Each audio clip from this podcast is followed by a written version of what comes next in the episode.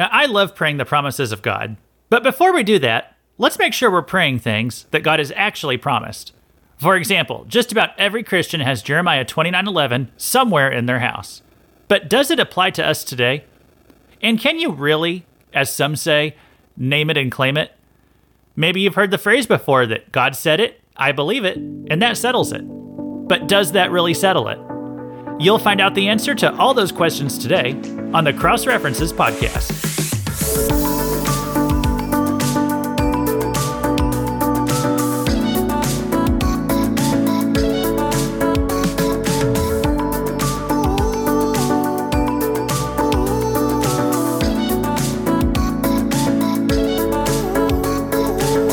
Welcome to the Cross References Podcast, where you learn how every small piece of the Bible tells one big story. And most importantly, how they all connect to the cross and Christ.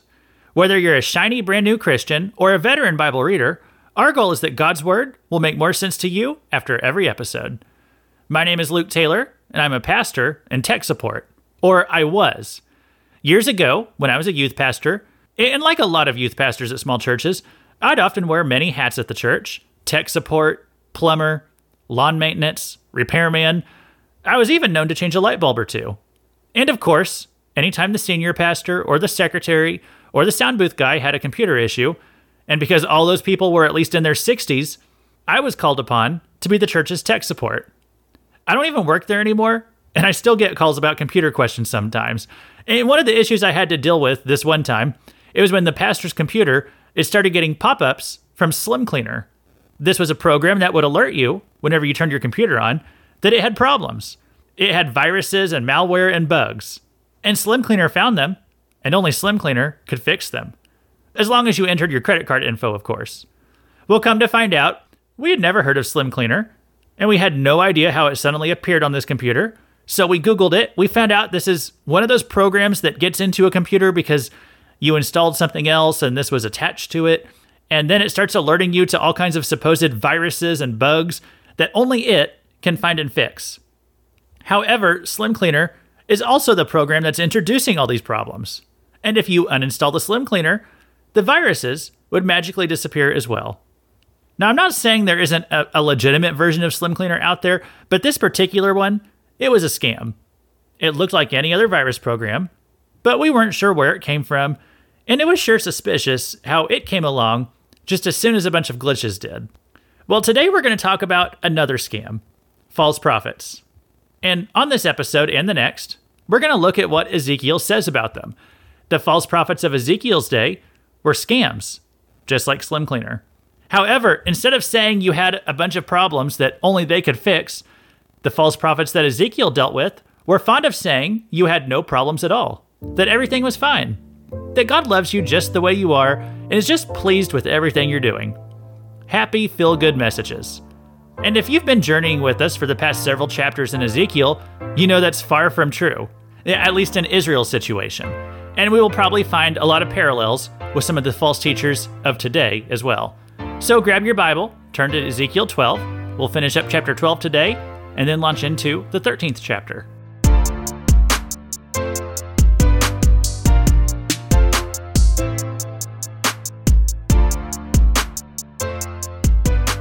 As a reminder, last time we were discussing chapter twelve, and that was about true prophets and how to respond to them. Now this time around, Ezekiel is going to shift his attention to the false prophets and how to recognize them, and next time, what their destiny is. So we're going to start in chapter twelve, and this is where Ezekiel is, is wrapping up who, talking about the real prophecies, and this is going to be used to contrast the false prophecies. So Ezekiel twelve twenty-one through twenty-three, "And the word of the Lord came to me, Son of man, what is this proverb that you have heard about the land of Israel, saying the days grow long and every vision comes to nothing? Tell them, therefore, thus says the Lord God, I will put an end to this proverb, and they shall no more use it as a proverb in Israel. But say to them, the days are near, and the fulfillment of every vision." So the people of Ezekiel's day were starting to lose faith in God's word. They said, you know, all these prophecies that people have been giving us for decades, they're simply not coming to pass. People keep prophesying death and destruction, but we're all doing fine. And God tells Ezekiel, they won't be saying that much longer. I'm going to put an end to that. Verse twenty-four, For there shall be no more any false vision or flattering divination within the house of Israel. For I am the Lord. I will speak the word that I will speak, and it will be performed. It will no longer be delayed. But in your days, O rebellious house, I will speak the word and perform it, declares the Lord God. And the word of the Lord came to me. Son of man, behold, they of the house of Israel say, the vision that he sees is for many days from now, and he prophesies of times far off. Therefore say to them, thus says the Lord God, none of my words will be delayed any longer, but the word that I speak will be performed, declares the Lord God. So God says that the one way you can tell a true prophecy from a false one is that the true prophecy comes true, and a false one doesn't. So the people like Ezekiel, who are taking God's warning seriously, they're about to be proven correct. And the people saying, no, no, everything's going to be fine. Well, they are going to be exposed. And that brings to mind, to me, the quotation from Second Peter three. It's where Peter is writing about our day. He says, scoffers will come in the last days with scoffing, following their own sinful desires. They will say, where's the promise of his coming? Talking about the second coming of Jesus. They'll say, for ever since the fathers fell asleep, all things are continuing as they were from the beginning of creation. And Peter also writes, for they deliberately overlook this fact that the heavens existed long ago, and the earth was formed out of water and through water by the word of God, and that by means of these the world that then existed was deluged with water and perished. But by the same word the heavens and the earth that now exist are stored up for fire, being kept until the day of judgment and destruction of the ungodly. So Peter points out there that the people are going to doubt the second coming of Christ. They're going to say, well, things are going on just like they always have. Why should we believe any different going forward? And Peter says, well, hey, first of all, God has judged the world before with the flood of Noah. So it's not true whenever you say that things are going on as they always have. and, and second, they've bet on the wrong horse if they think that God isn't going to judge the world again. Because by the time they realize that they're wrong, the ground beneath their feet, it's going to be lava hot. But let's deal with this question that Peter raises for us. And then we're going to tie this back to Ezekiel. Jesus did say he would be back soon. But why hasn't he come back yet? Well, Peter says this in verse eight. But do not overlook this one fact, beloved, that with the Lord, one day is as a thousand years, and a thousand years as one day. So Jesus left this earth, and he said he would return soon, and yet it has not been soon by our understanding of the word. It's been two thousand years. Uh, the T V show, The Chosen, um, it, it, I, I call it a T V show. I guess it's technically, uh, you can watch it on your T V. It's, it's found on an app. It's a free app, and you should check out the show if you haven't. Uh, it's a little slow for the first three episodes, but if you stick with it, you really start getting drawn into the story. This is this is a story about Jesus and his disciples. And unlike most of the, you know, the movies and, and even some shows that have been made before depicting Jesus and the disciples, um, this one puts a greater focus on the disciples themselves. Jesus is, you know, he's kind of a side character in the story.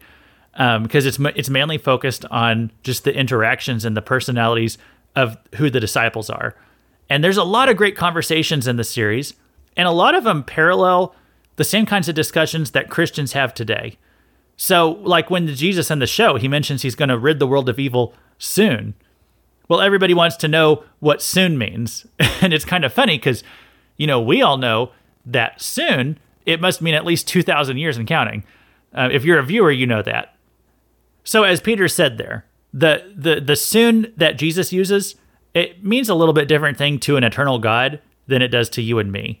And so when we're trying to talk about when Jesus is going to come back, I would not bother trying to set dates. In fact, if you reject everybody's attempts to set dates for the rapture or for the return of Christ, uh, if you just reject those um, just by default, you're going to look really, really smart because you're always going to be right. And then if you're ever wrong, well, it's no big loss because we just go into heaven anyway. But the main thing to remember is that we need to always be ready for the return of Christ.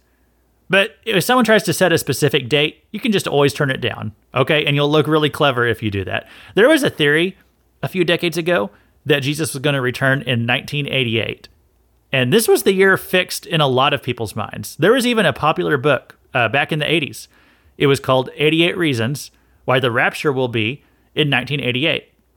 It was really popular back then, not so popular today, not getting a whole lot of stars on Amazon, but it was a bestseller back in the eighties. Everybody was waiting for Jesus to come back in nineteen eighty-eight. And then, here we are. So why didn't Jesus return in nineteen eighty-eight? Well, let's look at what Peter says in Second Peter three, verse nine. The Lord is not slow to fulfill his promise, as some count slowness, but is patient toward you, not wishing that any should perish, but that all should reach repentance. So Jesus did not return in nineteen eighty-eight because there were still people out there needing to be saved, and he was giving them more time to repent. And that's the same reason he didn't come back in nineteen eighty-nine, in nineteen ninety, in nineteen ninety-one, up until today. He hasn't returned because he's giving more of mankind time to repent. So I want Jesus to return as soon as possible, but with an emphasis on soon. In fact, I want to define soon. I, I'm personally a little bit tired of dealing with bills and gas prices and fake news and inflation and the Star Wars sequels. As far as I'm concerned, I would like Jesus to just go ahead and get me out of here. But also, I have to be patient, because I know that Jesus is waiting for more people to get saved. And I'm thankful he was patient with me. Well, let me ask you, you know, to those of you listening out there, who got saved after nineteen eighty-eight? D- just put the year you got saved in the comments, okay? If you're listening on a platform that lets you do that, I would just like to know, how many of you out there got saved after nineteen eighty-eight? And I'd be willing to bet that it's most of you. I would have my hand raised. So guess what? Jesus didn't return in nineteen eighty-eight because he was waiting for you. He was waiting for you to be saved. So Jesus is patient. And I'm thankful for it because he was patient for me. So may I try to be patient with others. To tie this back to Ezekiel, because in regard to God's promised judgment, what we're going through right now is also what the Jews of Ezekiel's day were going through. They had been warned for years that Israel and Jerusalem was going to be destroyed. And the people said, well, hey, things go on as they always have. Everything's fine. Situation normal. You mean it's not time to build more? You know, and, and the and the true prophets are being doubted, and the false prophets are promising that everything's going to be okay. And God is being patient right now because people are being given an opportunity to repent. As I've said, it's never too late until it's too late. And also, like today, eventually God's patience is going to run out. Eventually, it will be too late. Eventually, God's judgment arrives, and if you don't get right with God now, there won't be an escape later. Ezekiel had been given this warning uh, from God back in chapter two. Let me read verse five again from that chapter.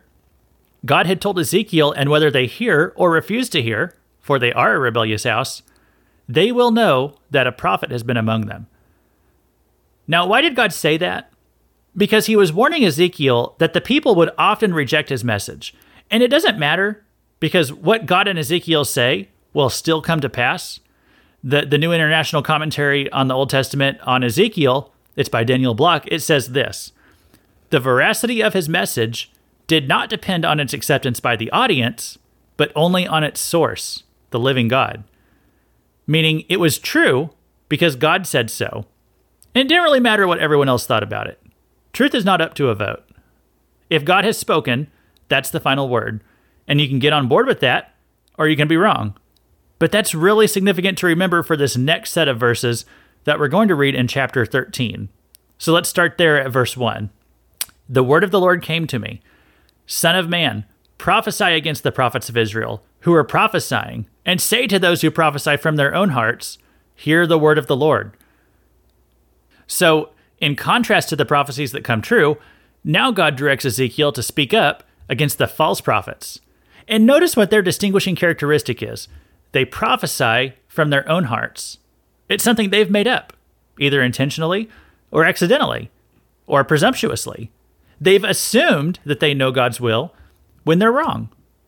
Now listen, it's very easy to misconstrue God's will whenever God hasn't clearly spoken on something. And we need to be humble whenever it comes to matters where we aren't one hundred percent sure that God has spoken. Um, the E S V, it rendered that that phrase as those who prophesy from their own hearts. The N I V says it this way: those who prophesy out of their own imagination. So some people can intentionally lie. They can intentionally deceive us and claim that God has told them something whenever he actually hasn't. But for any of us, we can think something up in our own imagination, and we can think that it's God. And we can simply be mistaken about that. But that doesn't get us off the hook. God actually says, woe to those people. Verse three, thus says the Lord God, woe to the foolish prophets who follow their own spirit and have seen nothing. You hear there that God pronounces woe on those who claim to speak for God when they're actually just speaking for themselves. Woe is the Hebrew word hoy. I'm sure I'm not saying it right. It's H O Y in the in the English books that I read now. H O Y. And we think of woe as a pretty common word that the prophets use. Ezekiel actually only uses it three times. And twice is in this chapter, talking about the false prophets. There's one more time in chapter thirty-four. So two of the times Ezekiel uses this word woe, it's against those false prophets. And he tells us three things about the false prophets in verse three. One, Ezekiel says they are foolish. It's the Hebrew word Nabal. And it's it's a word that's common in Proverbs for the fool. It, it means an arrogant fool. Someone who thinks that they know better than God. And that goes with this idea that, you know, they can think something up, and if it sounds good to them, then they just assume that God agrees with it too. And it's foolishness. Nabal. The second thing that Ezekiel points out about these false prophets is that they follow their own spirit. And as I said, they prophesy from their own hearts. It's from their own imaginations. The idea of following their own spirit, it carries with it the idea of their own impulses. They feel something, so they slap God's name on it, and they assume that it came from God. And this is very dangerous. Okay, I'm a Pentecostal pastor. You know, I'm all about trying to follow God's leading and God's guidance.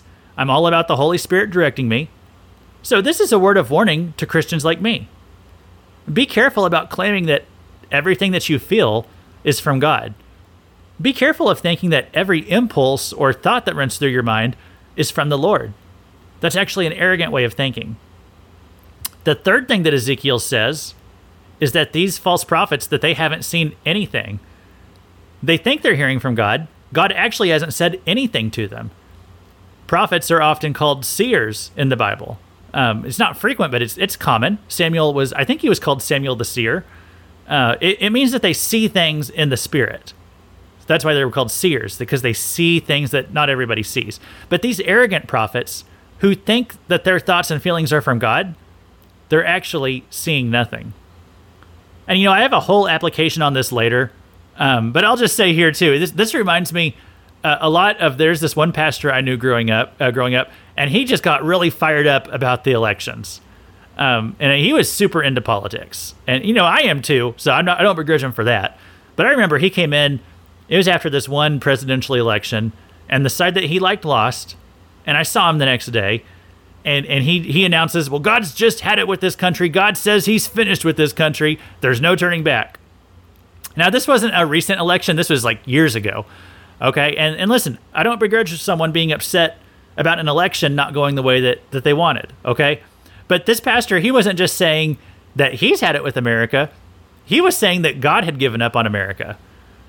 But I remember seeing him a few years later, and he was fired up about the next election. He had apparently forgotten that God was already finished with America years before. Now, and, and you know, this pastor, he's not even around me anymore. I'm sure if I tracked him down, he would still be fired up about the future elections, still saying that they need to go the way he wants, or else God's going to be finished with us. And, and and what's my point about all this?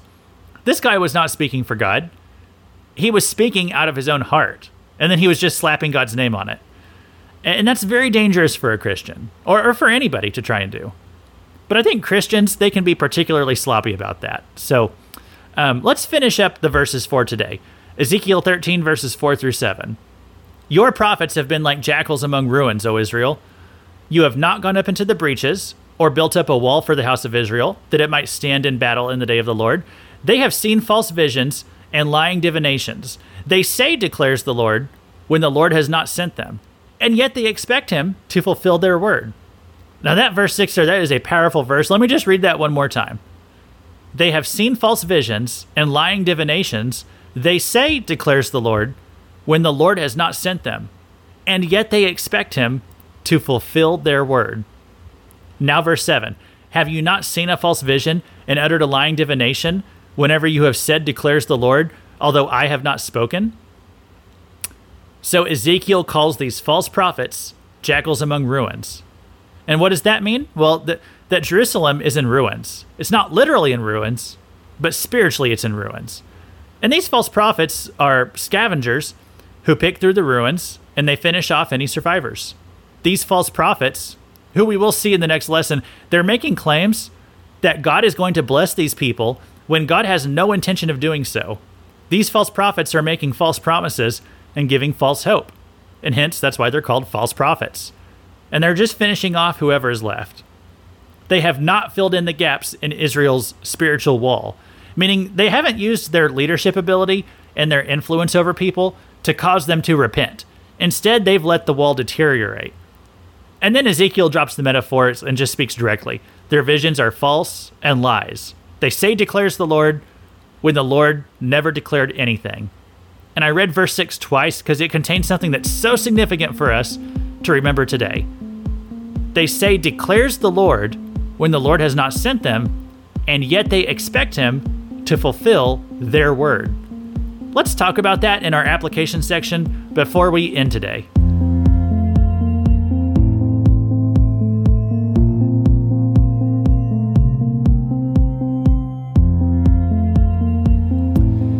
If you have a question on this chapter, leave a comment or shoot us an email, cross references podcast at gmail dot com. I'd be happy to take questions or recommendations on subjects that you think I should tackle in the future. Next time on this podcast, we're going to go ahead and do another Ezekiel lesson because it continues along with this theme of false prophets. And as of right now, I think I'll call that lesson Two Types of False Prophets. And that lesson is going to wrap up this chapter. And that'll give me a little extra time to work on our October thirty-first lesson on the origin of the Pharisees. And it might be a little spooky, so I'm going to wait and release that one on Halloween. And once again, I'm in the uh, I'm in my special recording studio in a basement next to an air conditioner unit. So if you hear the the, the furnace or whatever over here running, uh, that's what it is. And I'm at a place in life that's actually pretty great because I have a lot of time where I can focus on uh, creating Cross References lessons and doing Bible study. And so I'm doing what I love the most. Um, but as far as recording space, I just got to make do with what I got. So you might hear some of that machinery running in the background, and uh, I'm sorry about that, but it, it won't be forever. Today, I want to use our application time to talk about this idea that the false prophets speak for God, and that they will say, declares the Lord, but then speak from their own heart or imagination. And then, as we read, they just expect God to do the thing they said.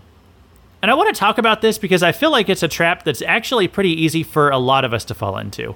We can sometimes take something that we're feeling or something that maybe we're hoping, and we we somehow convince ourselves that it's actually what God wants to. And there's a popular theology or idea among some Christians that we just need to declare things to be so. And I one hundred percent believe that our words have some power. And I one hundred percent believe that our words can make a difference and even make things happen. But there's an extreme form of this belief, which says that if we declare something with enough faith, that it can make God do whatever we're declaring. And this is sometimes called name it and claim it. That's probably considered a slur at this point. Like, I've never actually met a Christian who actually said that they personally believe name it and claim it. But I have met many Christians who seem to have this kind of a magical idea that you just have to say something with enough faith, and then it will be so. Listen, if you've ever gotten into a desperate situation, maybe a family member is sick, or your neighbor's in trouble, or, or there's an emergency, hey, I'm not dogging you today. Like, you're probably trying all kinds of things then to get God's attention. So I'm not trying to come down on you about this. I'm not calling anybody a false prophet today. If I was in your shoes, you know, I'd probably be doing the same. I'd probably be throwing anything at the wall to see what sticks. Okay, so I get that. But I'm speaking as more of a general lifestyle. Someone who just day-to-day tries to declare things and make it happen. And, and that's more the kind of false prophecies that Ezekiel is dealing with here. Listen, we cannot control God with our words. We can't make God do things with our words. And these word of faith teachers, they don't seem to be interested in declaring everything over their lives that the Bible says. Only the good things, it seems. And what do I mean by that? Well, look, uh, let's take an example that the Bible often says, even in the New Testament, that God injects suffering into our lives in order to refine us and test us and purify us. And God uses suffering in your life to grow your character. And that's Bible. That's one hundred percent biblical. But I've never heard a word of faith teacher declaring that God is going to bring them into suffering. It seems that they're always declaring that God will take their suffering away. And declaring relief or healing, you know, that's one thing.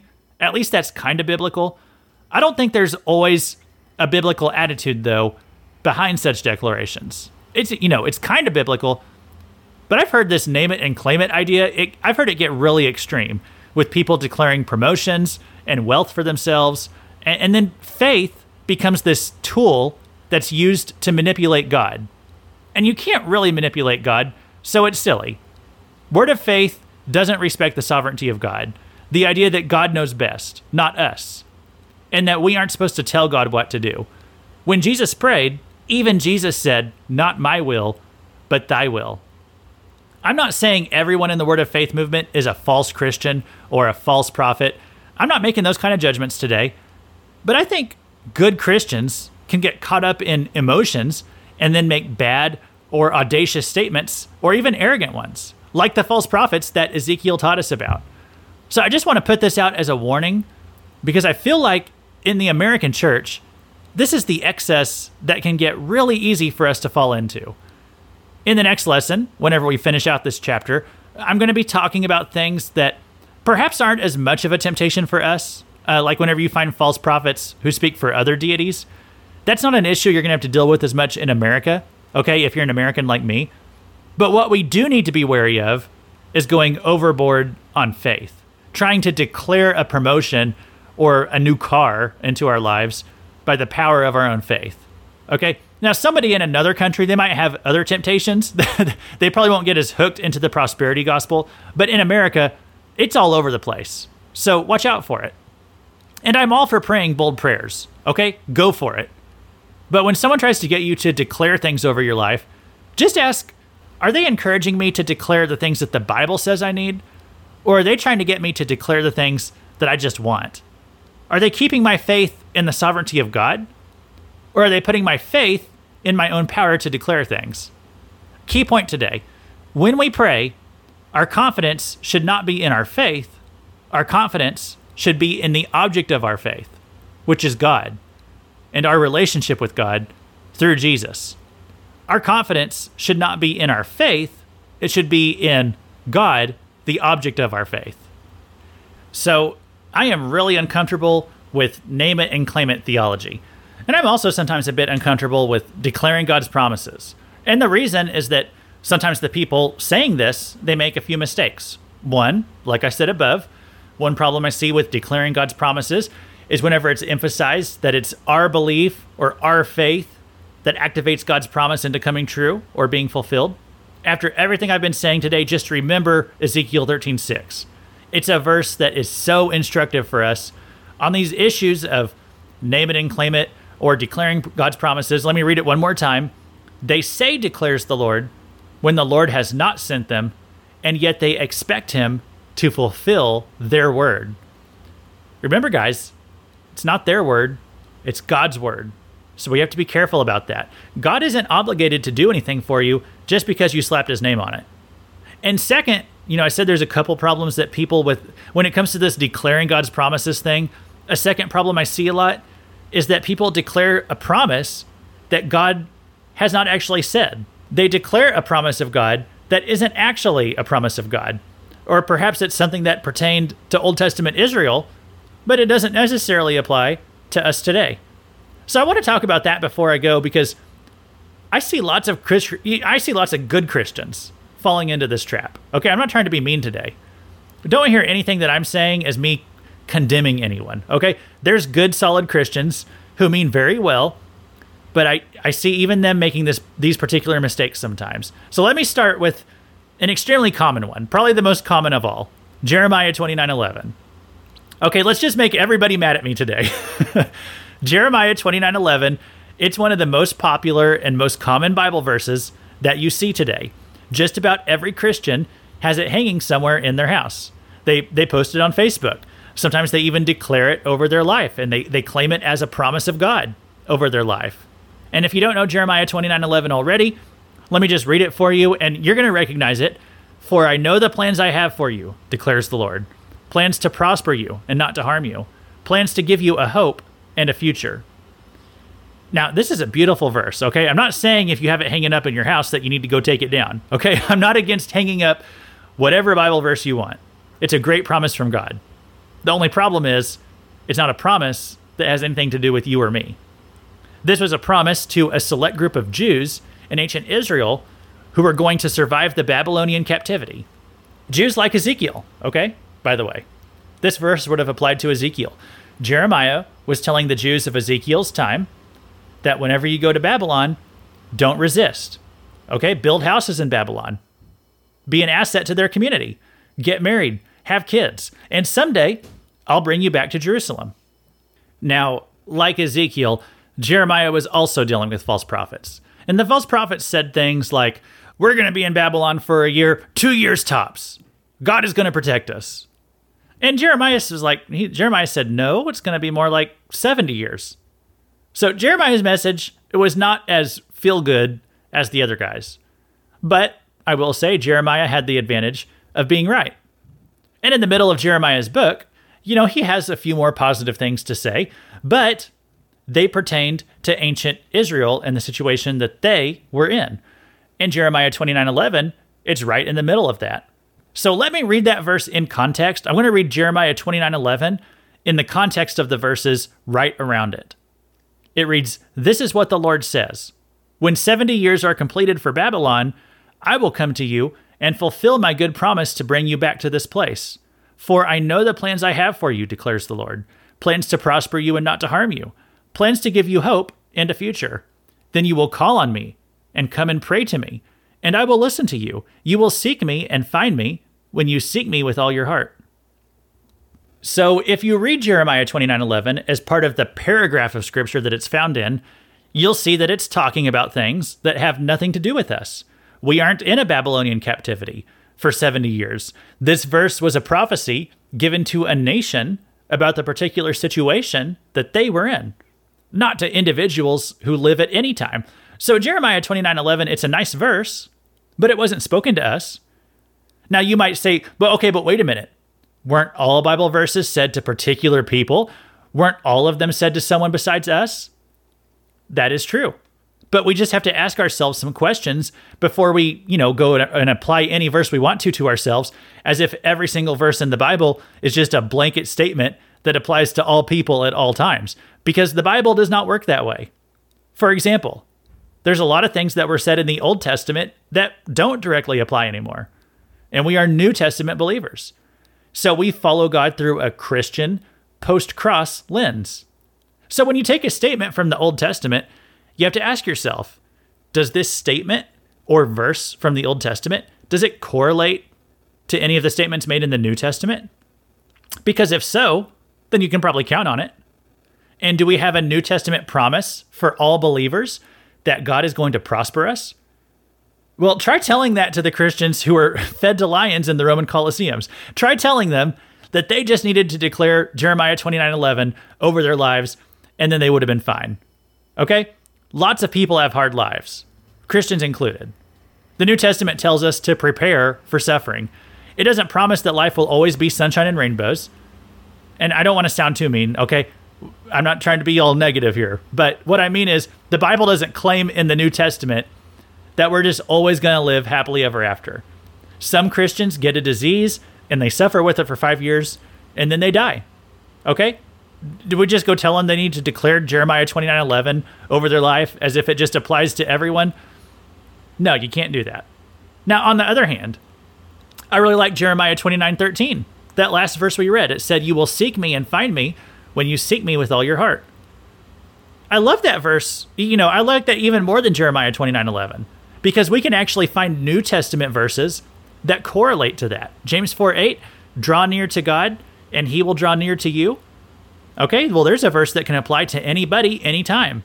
And I'd say that about Jeremiah twenty-nine thirteen. Whenever we seek God, we will find him. It's a beautiful verse. So that's a good thing to check before you just go and try to declare God's promises, or just, you know, pull any verse that sounds nice and say, oh, this is for me.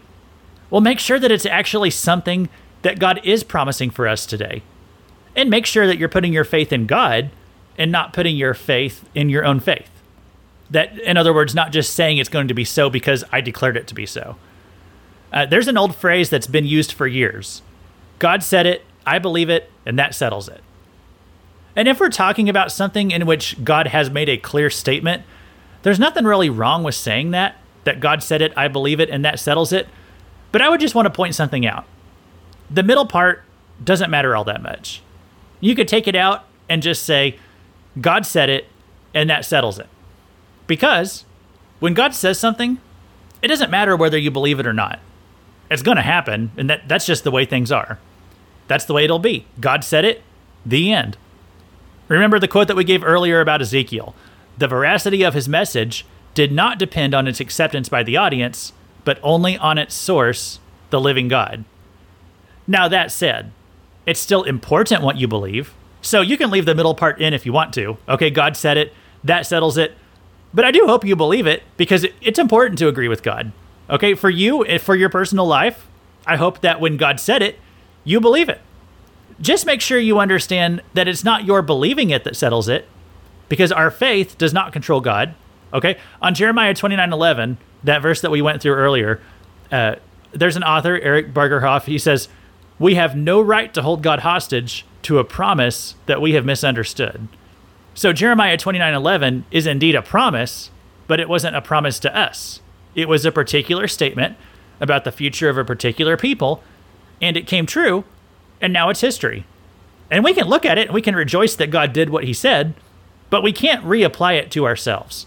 You know, as beautiful and heartwarming as the words are. Now, but listen, if you have the poster up in your house somewhere with it, you don't have to rip that down. You can keep it hanging. It's a memorial to God's goodness. He did bring Israel back. He preserved the nation. He sent Jesus here to earth through it. And then we got saved. Amen. Okay, still a great verse. But just be careful at how we think about it and not try, not trying to steal it and say we, it's something we can just make a declaration of and apply it to ourselves. Another so-called promise of God is this claim that God won't give us more than we can handle. Well, claim it all you want, but the Bible doesn't actually say that. It does say in First Corinthians ten thirteen that God won't let us be tempted beyond what we can handle. Now, that's true. God is going to help us to resist any temptation. We just did a whole episode about that recently. I think it was episode forty. But it doesn't say that God won't give us more than we can handle. Um, I don't know about you, but God regularly gives me more than I can handle. These gas prices are more than I can handle. When my father-in-law makes a move in Words with Friends, it's usually more than I can handle. I'm in over my head about four or five days a week.